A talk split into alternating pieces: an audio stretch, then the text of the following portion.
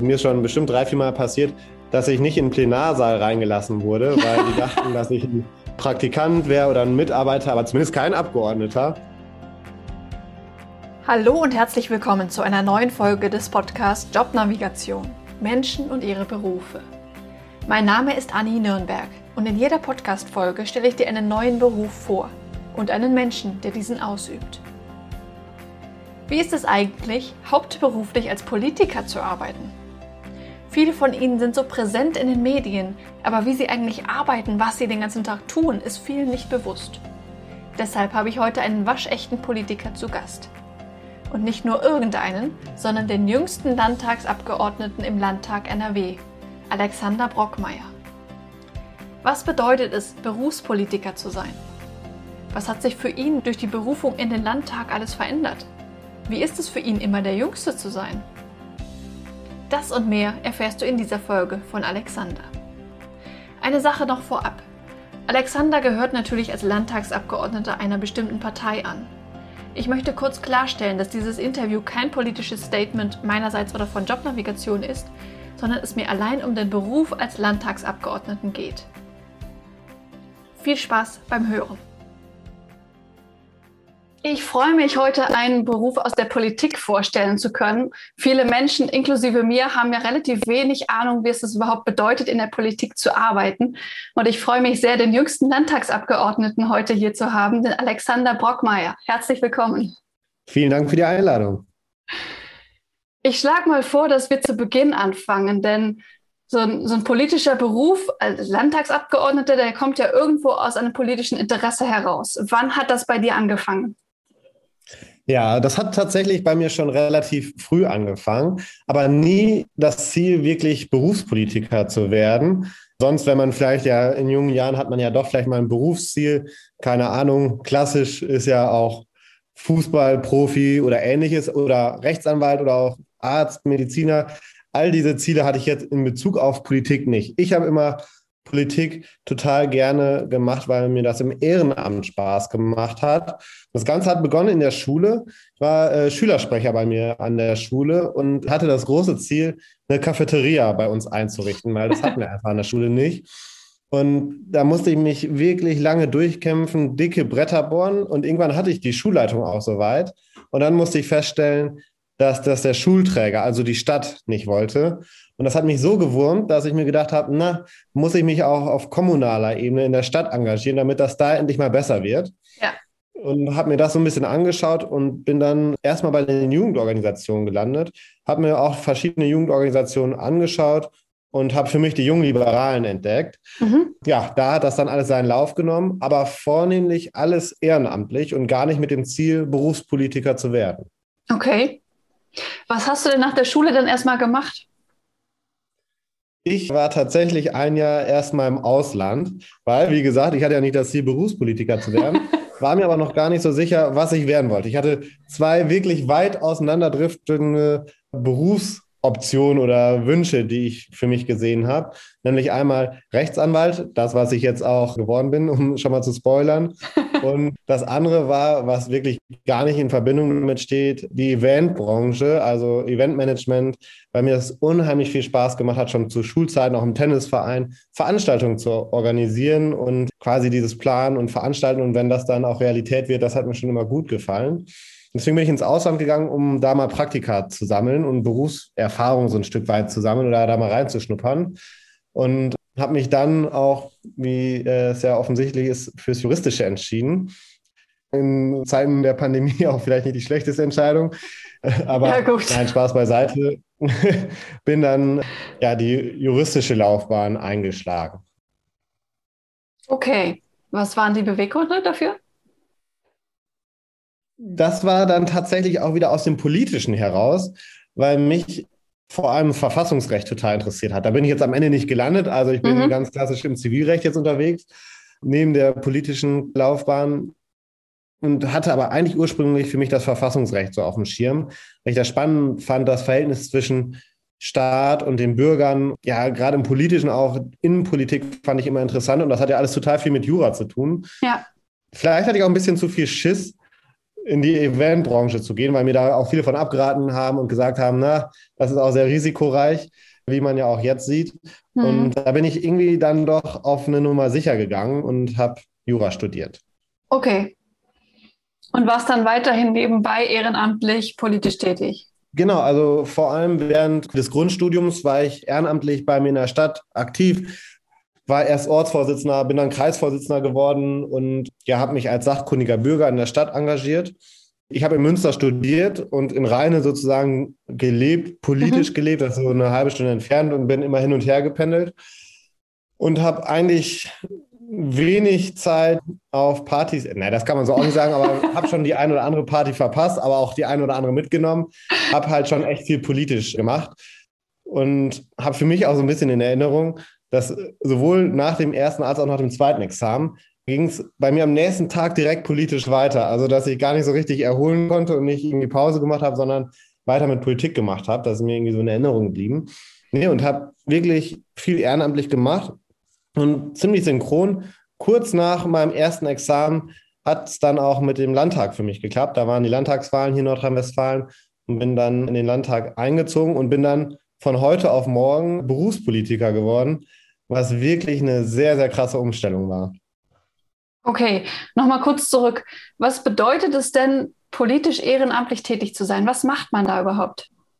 Also erstmal heißt das, was viele auch missverstehen, dass man damit kein Geld verdient, sondern eher Geld und Zeit mitbringt, um sich für die Anliegen einzusetzen. Und das findet auf unterschiedlichen Ebenen statt, beginnt auf der kommunalen Ebene, also dass du dich erstmal ganz simpel, weil das ist ja für viele auch sehr fremd, dich bei einer Partei meldest und sagst, hallo, ich heiße Alexander und ich möchte gerne Mitglied bei euch werden und würde mich gerne engagieren. Mhm. Dann entscheidet da der Vorstand drüber, ob dieses Mitglied aufgenommen werden soll, diese Person als Mitglied aufgenommen werden soll.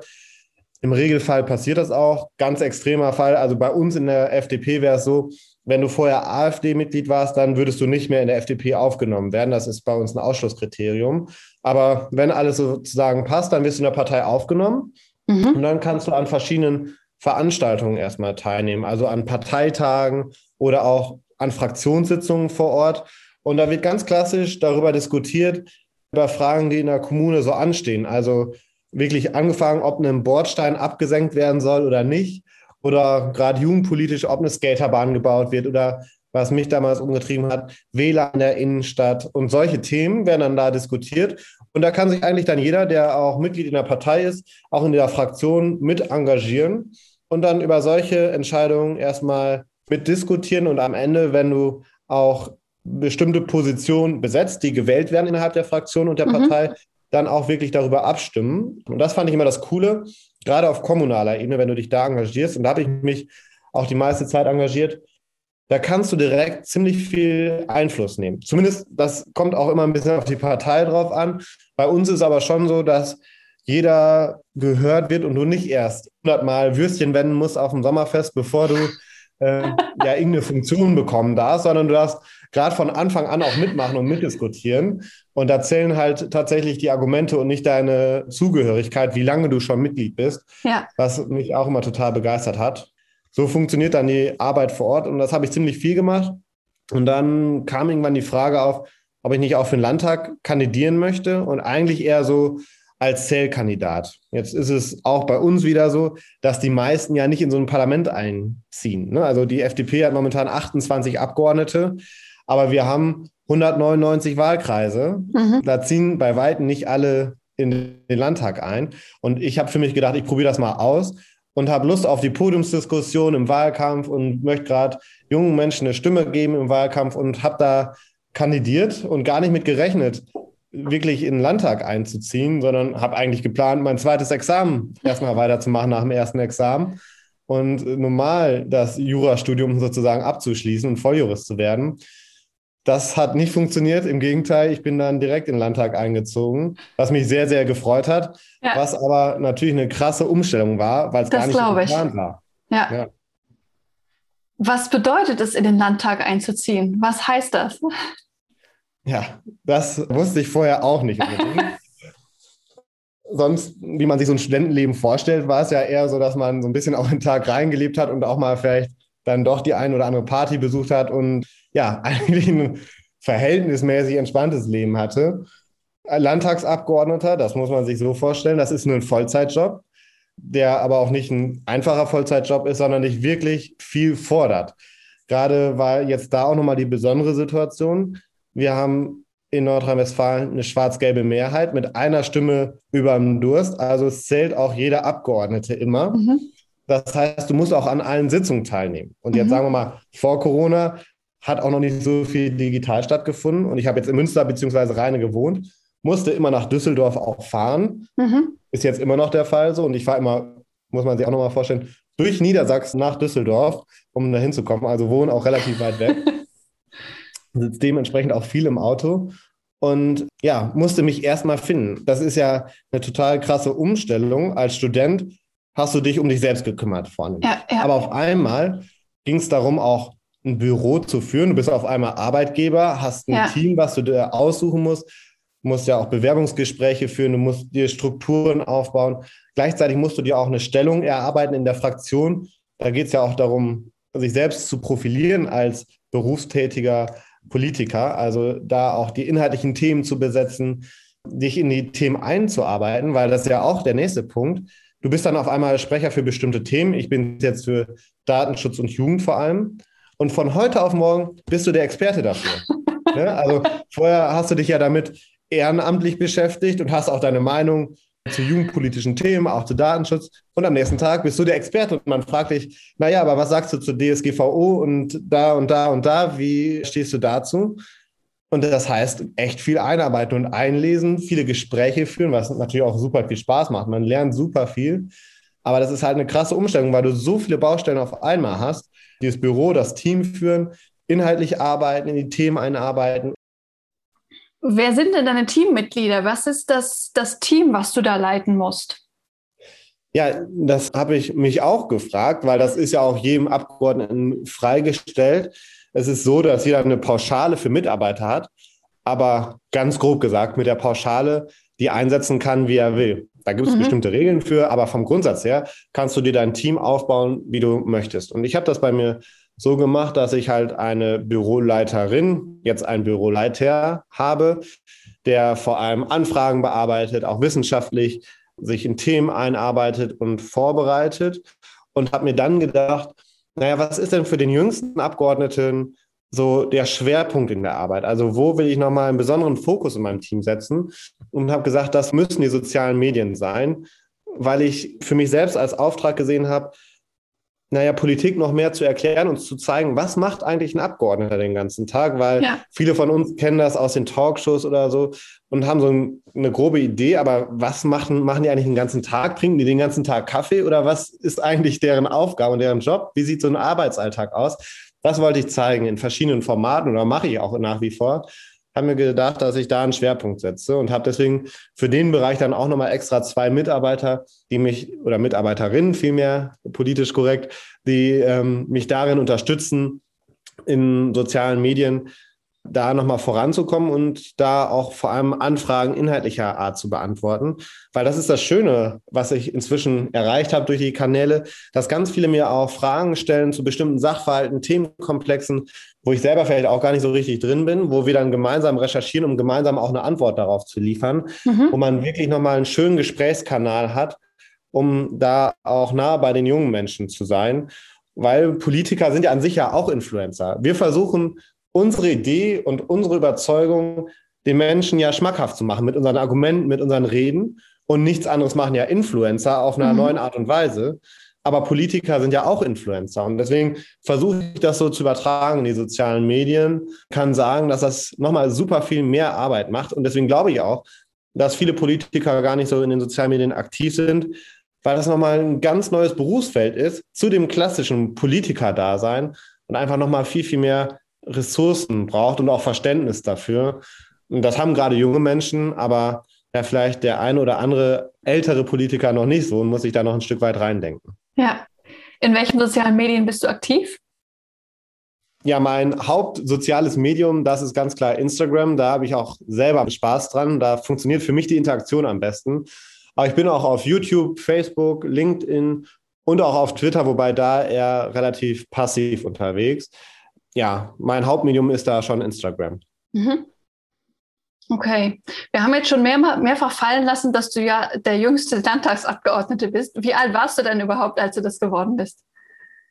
Ja, das ist eine gute Frage. Zurückrechnen muss ich mal eben. 24 war ich da. 24. Äh, als ich eingezogen bin. Und das war auch an der einen oder anderen Stelle auch ganz lustig, weil ich ja doch im Verhältnis zu den anderen Abgeordneten schon recht jung bin. Und gerade für die Mitarbeiter im Landtag ist das ja doch ungewöhnlich, dass so junge Menschen Abgeordnete sind. Und das führt dann manchmal auch zu skurrilen Szenen. Also mir ist schon bestimmt drei, vier Mal passiert, dass ich nicht in den Plenarsaal reingelassen wurde, weil die dachten, dass ich ein Praktikant wäre oder ein Mitarbeiter, aber zumindest kein Abgeordneter. Und dann musste auch schon mal ein Minister für mich bürgen, dass ich wirklich Abgeordneter bin und da rein darf. Will ich auch gar nicht zum Vorwurf machen, aber das sind so schöne Szenen, wo ich mich gerne dran zurückerinnere. Ja, weil es einfach eine besondere Rolle ist. Sonst habe ich aber gar nicht so viel Negatives zu sagen, dass ich so jung bin. Fühle mich da auch sehr gut angenommen.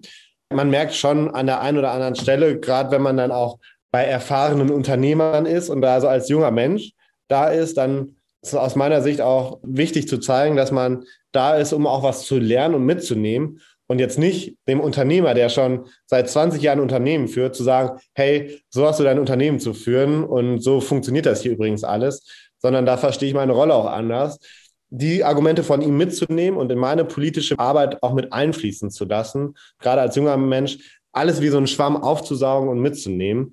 So sehe ich meine Rolle da aktuell. Du hast ja dann quasi das Studium erstmal auf Eis gelegt, oder? Oder hast du das noch irgendwie versucht weiterzuführen? Tatsächlich nicht.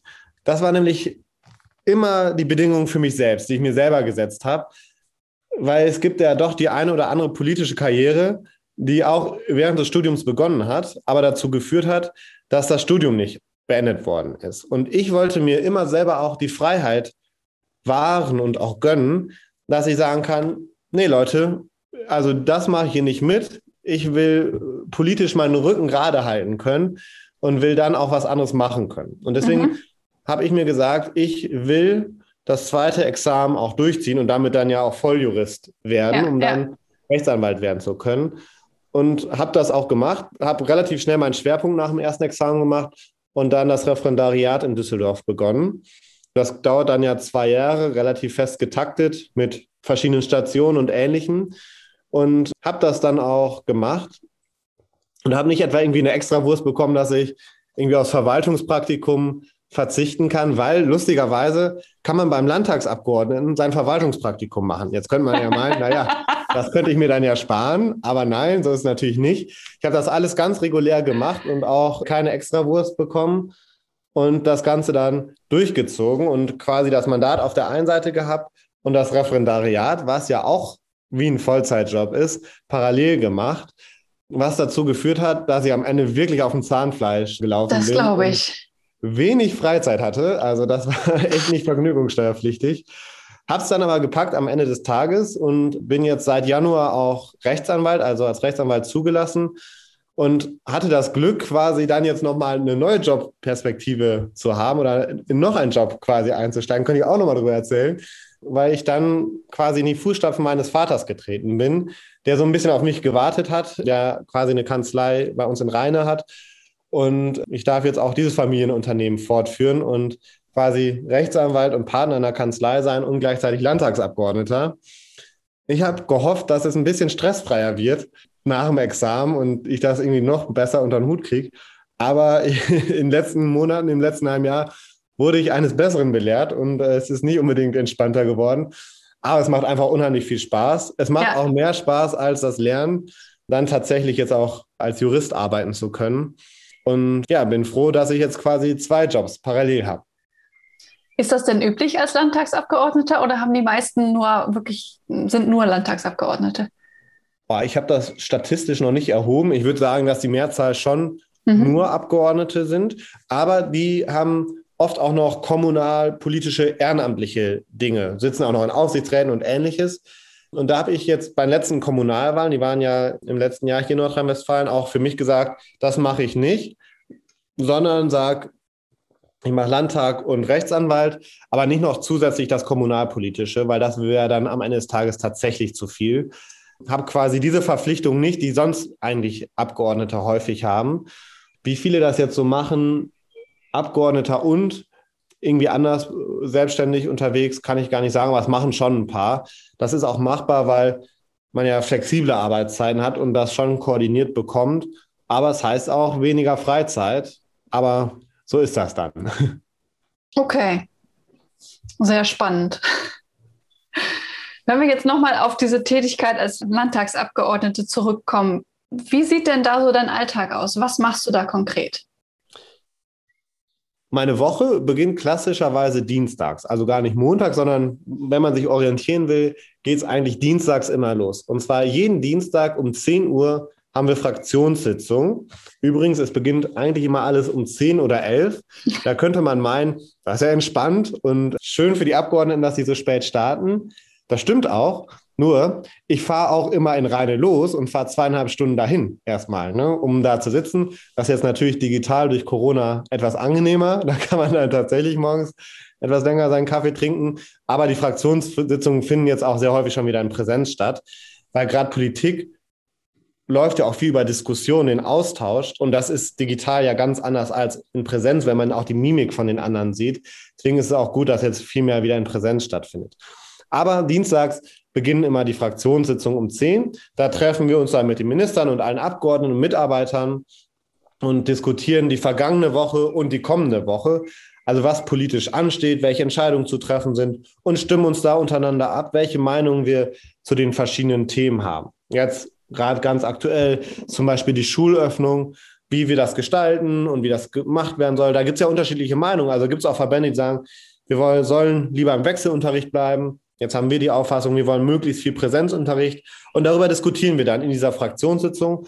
Die dauert meistens so drei Stunden ungefähr bis 13 Uhr. Manchmal geht die auch länger, je nachdem, was so auf der Agenda steht. Und nach der Fraktionssitzung stehen dann ganz viele Abstimmungsrunden ab. Zum Beispiel, jetzt ein Beispiel bei mir wieder, ich sitze auch im Schulausschuss weil dann ja alle Abgeordneten an diesem Dienstag im Landtag sind, kann man das gut an diesem Tag machen und sich da abstimmen. Also treffen sich dann alle Schulpolitiker der FDP nochmal, um noch tiefer in die Materie einzusteigen, was man gar nicht in der Fraktion so tief diskutieren kann. Weil zum Beispiel habe ich jetzt auch nicht so viel Ahnung von Agrarrecht und den ganzen Verordnungen, die da stattfinden. Das kann ich auch gar nicht alles überblicken. Dafür gibt es dann die Fachpolitiker, die ins Detail richtig reingehen und da dann ins das Einzelne nochmal abklappern und diskutieren. Das findet immer dienstags in diesen ganzen Runden statt. Und das beschäftigt einen sogar fast den ganzen Dienstag, diese Abstimmungsrunden. Und dann ist es so, dass häufig mittwochs und donnerstags und manchmal auch freitags dann die Ausschüsse stattfinden. Also ich sitze in drei Ausschüssen, im Schulausschuss, im Innenausschuss und im Ausschuss für Kinder, Jugend und Familie. Diese Ausschüsse finden dann halt über diese Tage statt. Es gibt auch manchmal Anhörungen, zum Beispiel wenn ein Gesetz auf den Weg gebracht werden soll oder Anträge verabschiedet werden soll. Da wissen wir als Politiker ja auch nicht alles. Und deswegen laden wir dann Sachverständige zu so einer Anhörung ein, Professoren, Leute aus der Wirtschaft, Verbände und ähnliches, die uns dann beraten und ihre Meinung zu diesem Gesetz oder Ähnlichem sagen, damit wir das dann nochmal abwägen können, ob das alles so richtig ist, was wir machen. Das findet immer mittwochs und donnerstags statt. Und montags und freitags ist häufig Zeit für den Wahlkreis. Manche Ausschüsse tagen auch an den Tagen, aber meine jetzt nicht. Das sind dann bei mir die Tage, wo ich viel im Wahlkreis bin. Oder jetzt seit ja, fast zwei Jahren habe ich da auch häufig Untersuchungsausschuss, wo ich mich jetzt mit den Missbrauchsfällen in Lüchte beschäftige. Ein wirklich schwieriges Thema. Das findet dann da auch gerne von wieder 10 Uhr bis aber auch manchmal 22, 23 Uhr statt, wo wir dann Zeugen vernehmen und ähnliches machen oder auch Sachverständige hören. Und dann hat man das Wochenende, wo man ja vermeintlich denken könnte, da macht man dann frei.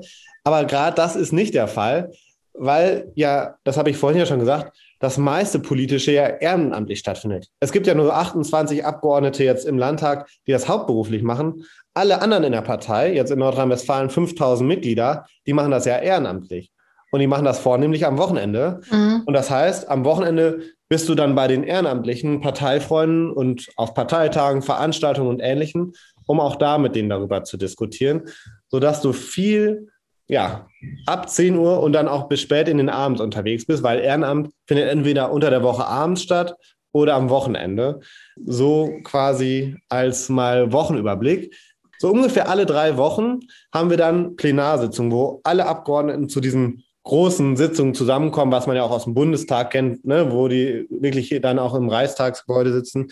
Das haben wir ungefähr alle drei Wochen. Dann auch mittwochs bis freitags, wo dann alle Abgeordneten zusammenkommen und dann auch in großer Runde darüber diskutiert wird. Mhm. Hört sich nach mehr als 40 Stunden an pro Woche. Ja, das ist leider so, ja. Und dann noch Rechtsanwalttätigkeit nebenbei. So ist es. Ähm, Puh, ja. Hut ab. Da, danke. Und da ist wirklich das Elementare, digital zu arbeiten. Und da ja. bin ich gerade auch extrem dran, dass du zum Beispiel auch im Zug mal eine Akte bearbeiten kannst. Ich versuche jetzt mehr Zug, auch viel mehr Zug zu fahren, um dann da an einer Klage oder Ähnlichem zu arbeiten, damit du halt remote arbeiten kannst und auch mal Lücken nutzen kannst. Das gibt es im Landtag auch mal häufig, dass du dann anderthalb Stunden sozusagen Leerlauf hast, die ich dann fülle mit Rechtsanwaltstätigkeit. Mhm. Übernachtest du dann auch manchmal in Düsseldorf oder fährst du wirklich jeden Tag, wenn du, wenn du da Termine hast? Genau, ich habe da auch eine zweite Wohnung noch in Düsseldorf, weil man schon sehr, sehr viel auch im Landtag ist. Aber habe jetzt für mich auch überlegt, um nochmal mehr wieder im Wahlkreis auch zu sein, dass ich die Wohnung in Düsseldorf aufgebe, was auch viele machen. Und dann, wenn es zu mehreren Übernachtungen kommt, dass man dann da im Hotel übernachtet. Mhm. Da gibt es auch ein Kontingent vom Landtag sozusagen, damit du jetzt nicht jeden Tag diese zwei Stunden hin und her fahren musst. Genau. Aber so habe ich quasi auch zwei Lebensmittelpunkte. Das macht es auch alles fürs Privatleben nicht einfacher. Ja. Das muss man ganz offen sagen. Ganz oft treffen sich Freunde von mir, jetzt unter Corona-Bedingungen nicht, aber ganz oft war es so. Die treffen sich entweder in Rhein und in Düsseldorf. Und dann bin ich aber genau in der anderen Stadt und kann da nicht dabei sein. Und das nervt schon echt. Das muss man sagen. Das ist so eine Schattenseite des Ganzen. Es ist ein zeitintensiver Job. Du hast viel mit Menschen zu tun und kannst auch viel bewegen und das ist alles cool. Aber das ist schon so eine ja, Schattenseite, wenn man so sagen kann, dass man weniger Zeit für Freunde, Hobbys hat. Du kannst auch gar nicht richtig Mannschaftssport machen. Ich habe vorher Hockey gespielt, aber ich, ich könnte niemals sagen, ja, montags und freitags, da bin ich beim Hockey und am Wochenende auch noch beim Turnier oder beim Mannschaftsspiel dabei. Das funktioniert leider nicht mehr. Mhm. Was ist denn für dich die positive Seite der Medaille? Warum macht dir das so viel Spaß? Ich würde sagen, das sind zwei Dinge. Einmal, dass man mit so vielen Menschen in Austausch kommt und mit denen über deren Anliegen, politische Anliegen diskutieren kann und auch so viel aufnehmen kann, so viel Neues kennenlernen kann. Also ich würde sagen, ich bin ein relativ wissbegieriger Mensch und du kriegst so viele Eindrücke bei Betriebsbesichtigung, bei Verbänden, die sich auch mit bestimmten Themen beschäftigen, wo ich mir vorher vielleicht auch noch gar keine Gedanken drüber gemacht habe. Und du lernst da unheimlich viel, weil du so viele Experten in ihren Lebensbereichen kennenlernst. Und das ist, sind so viele bereichernde Erfahrungen, was den Job so, so spannend macht, was unter Corona-Gesichtspunkten nicht so viel stattgefunden hat und was mir auch echt gefehlt hat und worauf ich mich freue, wenn das jetzt wieder mehr kommt. Da hat viel digital stattgefunden. Also ich habe mich auch mit vielen Verbänden digital getroffen, aber es ist halt einfach nicht das Gleiche, als wenn man sich ne, auch mal im Betrieb trifft und sich auch zeigen lässt, was die da tatsächlich machen und welchen Mehrwert die schaffen. Das ist das eine, was mich total abholt. Und das zweite ist, dass man gestalten kann. Und deswegen mhm. habe ich mich ja ehrenamtlich eingesetzt. Ich hatte ja vorhin gesagt, ich wollte eine Cafeteria haben, die übrigens in einem Kaffeeautomaten geendet ist, was nicht so ganz erfolgreich war. Aber dass, dass du dich für deine Mitmenschen einsetzen kannst und weshalb du ja Politik machst, um dein Lebensumfeld, die Gesellschaft besser zu machen. Und wenn du mal merkst, also erstmal im Kleinen war das schon cool, wenn man so das ein oder andere Projekt umgesetzt hat und du sagst, ey, wir haben das jetzt da stehen und das kommt aufgrund deiner Initiative und du hast dich dafür eingesetzt, das ist halt ein total cooles Gefühl. Ist besser als ich. jedes Geld, was du dafür kriegen könntest. Also man muss ja auch irgendwo von leben, aber das ist einfach total schön, dass du was geschaffen hast. Und wenn du das jetzt mal hochziehst auf Landesebene, dass deine Idee oder so das ist oft eher kleinere Dinge, weil dafür bin ich jetzt auch nicht der vordere Frontmann in der Politik, muss man ja auch offen sagen. Also kleine Stellschrauben, die du in der Schulpolitik gedreht hast oder kleine Punkte mal angemerkt hast, da weißt du auch nie, ob das letztendlich nur auf dich zurückzuführen ist, aber so Punkte, ne, wo du denkst, hey, das ist jetzt Realität geworden und das für ganz Nordrhein-Westfalen, vielleicht für zweieinhalb Millionen Schüler oder 200.000 mhm. Lehrer das ist schon irgendwie ein cooles Gefühl, dass man da dabei sein kann und das mitgestalten kann. Das ist natürlich ja. aber auch gleich zugleich eine echt eine Demut, die man davor hat, weil das ist schon krass, was dann, was das für Konsequenzen am Ende des Tages hat, welche Auswirkungen. Ne? Und das sieht man ja gerade an Corona, die Entscheidung, die da von meinen Kollegen getroffen wird, die wir ja in der Fraktion vorher diskutiert haben, die haben ja immense Auswirkungen. Ne? Mhm gerade bei Corona sieht man, das betrifft auch jeden, was Politik entscheidet. Und das schon super spannend an der Sache. Auf jeden Fall. Wo siehst du denn deine eigene Perspektive? Wo möchtest du noch hin politisch? Das ist äh, eine gute Frage und auch schwierige Frage. Ich habe mich entschieden, das schon mal vorweg gesagt, gar nicht mehr für den Landtag zu kandidieren, sondern kandidiere jetzt für den Bundestag bei den kommenden Bundestagswahlen glaube aber, dass meine Chancen da so mittelgut sind. Das war aber eine bewusste Entscheidung, das jetzt so zu machen, um auch zu sagen, hey, ich fasse hier als Rechtsanwalt auch nochmal mehr Fuß, weil das merke ich auch. Als Berufseinsteiger, da braucht man eigentlich noch mehr Zeit für das Rechtsanwaltsdasein. Und mir ist es wichtig, auch das Mandat da nicht schleifen zu lassen, weil das ja so eine wichtige Aufgabe, vom Bürger verliehene Aufgabe ist, dass ich das schon voll ausfüllen will. Deswegen habe ich gesagt, mach den Schwenk einmal dahin und nehme ich sozusagen einmal zurück, bleibe aber jetzt auch ehrenamtlich aktiv, Kreisvorsitzender vor Ort aktiv und mache das, was alle anderen ehrenamtlichen Politiker auch machen und schaue dann mal, ob ich in vier Jahren mich imstande wieder sehe, das beides parallel auch wirklich mit voller Energie ausüben zu können.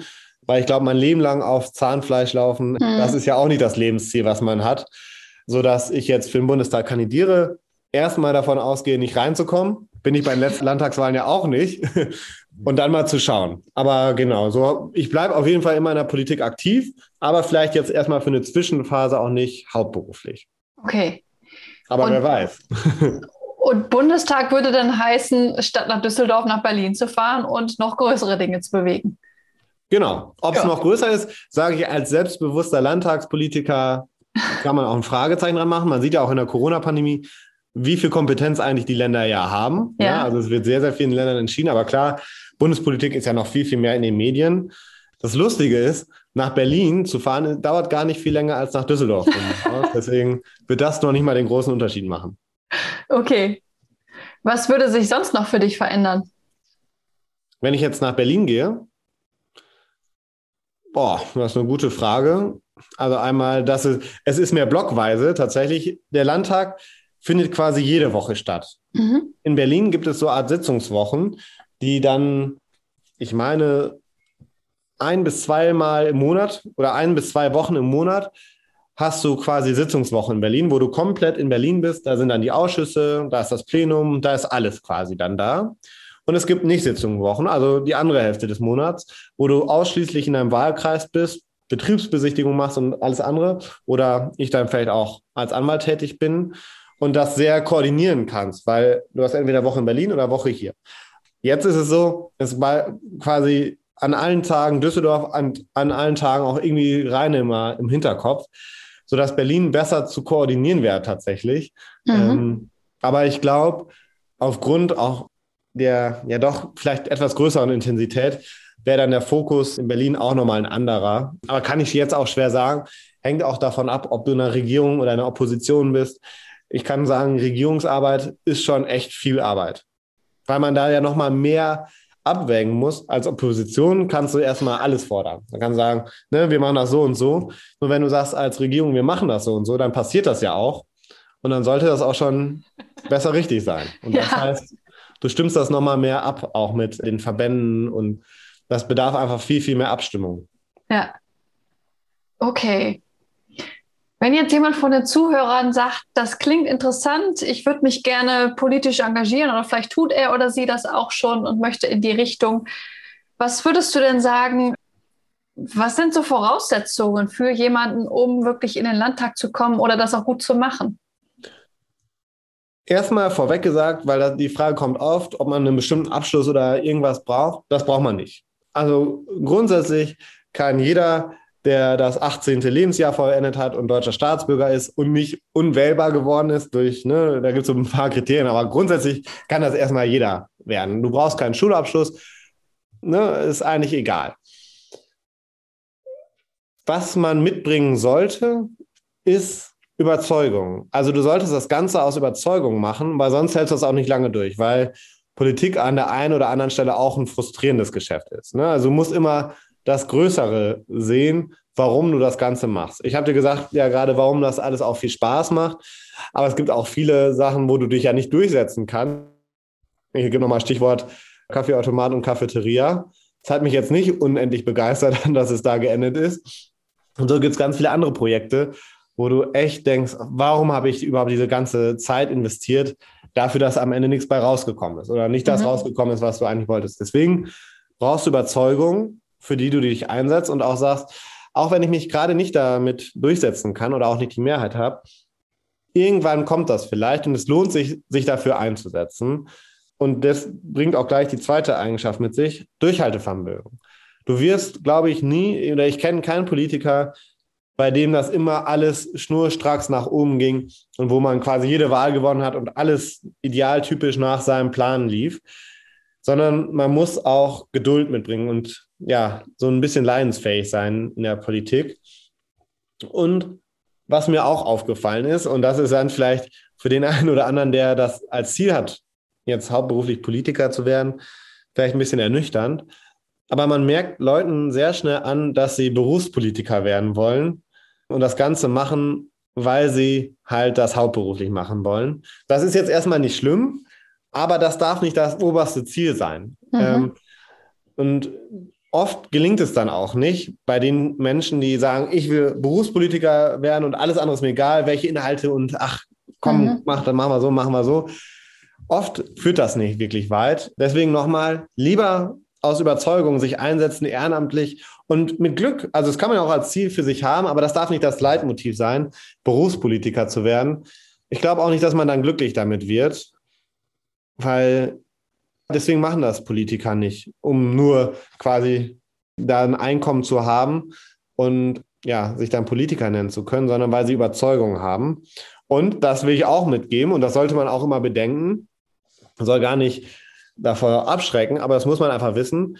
So Politiker, das ist ja auch ein risikoreiches Geschäft. Man ist auf eine bestimmte Zeit gewählt, kommt darauf an, auf vier oder fünf Jahre und es ist keineswegs sicher, dass man dann auch wiedergewählt wird. Egal welche Partei, es kann immer was passieren und das muss gar nicht an dir selbst liegen. Also du kannst auch fehlerfrei sein und auch einen guten Job machen. Manchmal ist das so, dass dann ein Mitbewerber, der auch super gut ist in einem Wahlkreis ist, einfach mehr Stimmen bekommt als du.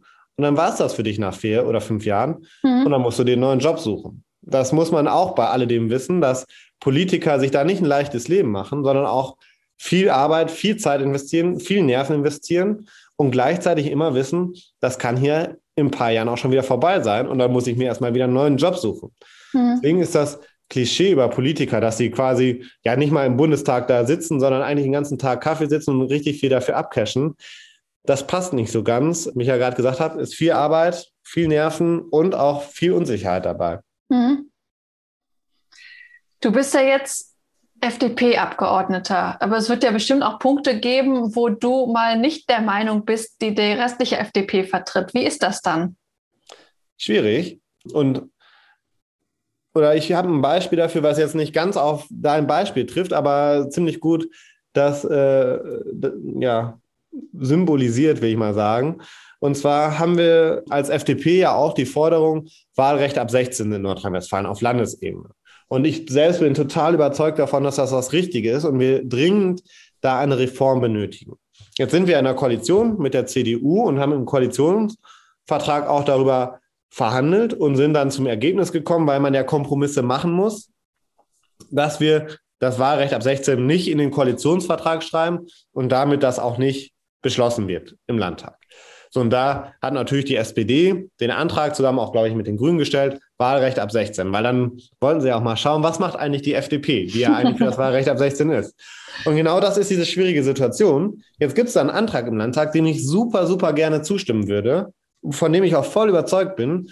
Aber aufgrund meiner Rolle in der Koalition als regierungstragende Fraktion dem nicht zustimmen kann. So, und das ist halt echt doof, aber es gehört auch dazu, zu unserem Demokratie- und Parteiendemokratie, unserem demokratischen System, was aus Koalitionen ja auch besteht, die Regierung, dass man Kompromisse macht und auch an gewissen Stellen, und das muss man dann auch immer erklären, um das große Ganze dann umsetzen zu können, auch ein paar Punkte nicht umsetzen kann, wie zum Beispiel das Wahlrecht ab 16. Und dann habe ich im Landtag auch gegen das Wahlrecht ab 16 gestimmt, obwohl ich eigentlich selber dafür bin. Mhm. Das muss man dann schon ein bisschen mehr erklären, weil das natürlich auf den ersten Blick irgendwie komisch wirkt, warum ich denn dagegen stimme. Aber das dient halt dem größeren Zweck, weil ich schon an diese schwarz-gelbe Regierung glaube und auch das, was wir im Koalitionsvertrag stehen haben. Aber FDP pur gibt es nicht. Dafür bräuchten wir halt über 50 Prozent. Und ja. die haben wir nun mal nicht. So, und genauso gibt es aber auch Punkte in der FDP, wo ich selber als Individuum sage, naja, das würde ich schon irgendwie auch anders sehen in der Partei. Aber da muss ich mich in der Partei noch länger durchsetzen, bis das irgendwann mal Realität wird. Und so lange vertrete ich als Abgeordneter im Parlament auch grundsätzlich erstmal die Parteimeinung, weil ich ja durch die Partei überhaupt ins Parlament gekommen werde. Wenn es ganz, ganz schlimm und Gewissensfragen werden, dann würde ich schon meine eigene Meinung auch vertreten, aber da muss man immer bei den einzelnen Fragen abwägen. Mhm. Aber so geht es auch allen Abgeordneten, weil nie, das kennen wir ja beim Freundeskreis oder auch mit der Familie, man hat ja nie mit allen die gleiche Meinung. Also irgendwo denkt man doch, naja, irgendwie ist das nicht ganz richtig, was er da sagt. Mhm. Und so ist es natürlich auch in meiner Partei. Und da muss man dann den großen Kompromiss sozusagen suchen. Die Linie muss halt stimmen und passen. Und dann gibt es dann halt auch mal Punkte, wo ich nicht ganz der Meinung der Partei bin. Aber das geht allen eigentlich so. Ja, okay. Ich finde das super spannend und könnte wahrscheinlich noch 50 Fragen stellen, aber ich glaube, wir kommen mal langsam zum Ende. Gibt es noch irgendwas, was du Menschen, die jetzt gerade zuhören und die über die Berufswahl nachdenken, noch mitgeben möchtest? Ja, weil ich mir selber auch, das hatte ich ja vorhin schon gesagt, auch Gedanken gemacht habe, was eigentlich mein Beruf werden soll und mir auch große Gedanken gemacht habe, viel Gedanken gemacht habe und sogar dafür extra ins Ausland gegangen bin, nach Amerika, um da mal das Land der unbegrenzten Möglichkeiten zu besuchen, um herauszufinden, was wohl zu mir passt. Und am Ende ist es jetzt erstmal ein ganz anderer Job geworden, als ich eigentlich gedacht oder auch geplant habe oder darüber nachgedacht habe. Deswegen kann ich nur empfehlen, wirklich offen zu sein und mit offenen Augen durch die Welt zu gehen. Es gibt auch viele Jobs, die man vorher gar nicht so auf dem Schirm hat und es wird noch viel, viel mehr Jobs geben, die es jetzt noch gar nicht gibt. Also gerade durch Digitalisierung, Transformation. Da werden Jobs entstehen, das konnten wir uns noch gar nicht vorstellen, dass es sie geben wird. Und da muss man einfach offen sein, auch offen sein, auch im Berufsleben mal einen Wechsel oder Change zu vollziehen und sich da nicht so ganz zu, drauf zu versteifen und einem bestimmten Ziel immer nur hinterher zu rennen. Und gleichzeitig muss der Beruf auch Spaß machen. Das habe ich jetzt in der Zeit gemerkt. Es bringt nichts, an einem Ideal hinterher oder einem Ideal hinterher zu laufen, was vermeintlich gesellschaftlich angesehen ist, aber dir selber gar keinen Spaß macht. Ich merke das selber für mich. Ich habe ja eine echt krasse Belastung auch durch die beiden Jobs. Mhm. Ich könnte das nicht machen, wenn ich nicht voll brennen würde für beide Jobs und auch richtig Energie hätte für die Jobs und Spaß und Motivation, das zu machen. Und deswegen ist es wichtig, dass es einem Spaß macht. Würde mir das, und solche Tage gibt es ja auch, ne, an denen du keine Lust darauf hast. Und an den Tagen muss ich mich ja echt da durchquälen. Und müsste ich das jeden Tag machen, ich würde nach zwei, drei Wochen, glaube ich, aufgeben. Und deswegen ist es schon wichtig, für sich den Job zu finden, der einem auch wirklich Spaß macht. Dazu gehört aber auch, das will ich auch sagen, das Jurastudium hat mir jetzt nicht nur Spaß gemacht. Und gerade das zweite Examen, kann ich euch sagen, boah, da muss ich echt auch manchmal wirklich Zähne zusammenbeißen und da durchziehen. Das gehört halt auch dazu. Es gibt, glaube ich, keinen Job, der nur Spaß macht und wo man sagt, geil, ich könnte jeden Tag nur von diesem Job leben. Das gibt es halt auch in jedem Job, wo es Phasen sind, die halt nicht so richtig Spaß machen. Da muss man dann durchstehen. Aber wenn es unterm Strich positiv ist, dann ist es das Richtige und dann sollte man auch das weiterverfolgen und ja, die Augen immer offen halten, auch für neue Perspektiven und Möglichkeiten. Vielen Dank. Das nehmen wir als Schlusswort. Vielen sehr, Dank sehr für deine spannenden Geschichten und deine Offenheit. Ich denke, das hat einige weitergebracht. Freut mich, hat großen Spaß gemacht. Mir auch. Super. Das war eine weitere Folge des Podcasts Jobnavigation Menschen und ihre Berufe mit Anni Nürnberg. Ich hoffe, du hast dieses Interview genauso spannend gefunden wie ich. Also ich hatte vorher extrem wenig Ahnung davon, was es wirklich heißt, Berufspolitiker zu sein. Hoffentlich kannst du jetzt besser beurteilen, ob solch eine Arbeit etwas für dich sein könnte oder auch ein Aspekt davon. Wenn diese Folge dir gefallen hat, freue ich mich sehr über eine positive Bewertung des Podcasts auf Apple Podcasts. Das sorgt einfach dafür, dass noch mehr Menschen auf den Podcast aufmerksam werden und davon profitieren können. Wenn du weitere Fragen zum Beruf des Landtagsabgeordneten hast, stell sie gern auf Instagram unter dem Beitrag dazu. Du findest unseren Account unter dem Namen Jobnavigation. Falls du gerade im Prozess der beruflichen Orientierung steckst, unterstütze ich dich auch gerne im persönlichen Coaching, wenn du das Gefühl hast, da nicht weiterzukommen. Schau dich gerne auf unserer Webseite um, welches unserer Unterstützungsangebote für dich interessant sein können. Du findest die Webseite in den Shownotes verlinkt. In der nächsten Folge geht es um eine ganz besondere Art der Berufung, nämlich die Berufung zu Gott und dem Leben einer Nonne. Ich bin sehr gespannt darauf, was Schwester Regina uns zu erzählen hat. Bleib dran, um mehr zu erfahren. Deine Anni. Es ist ja nicht so, dass man irgendwie ein Engelchen auf der Schulter sitzen hat, das einem einflüstert, der liebe Gott will, dass du ins Kloster gehst.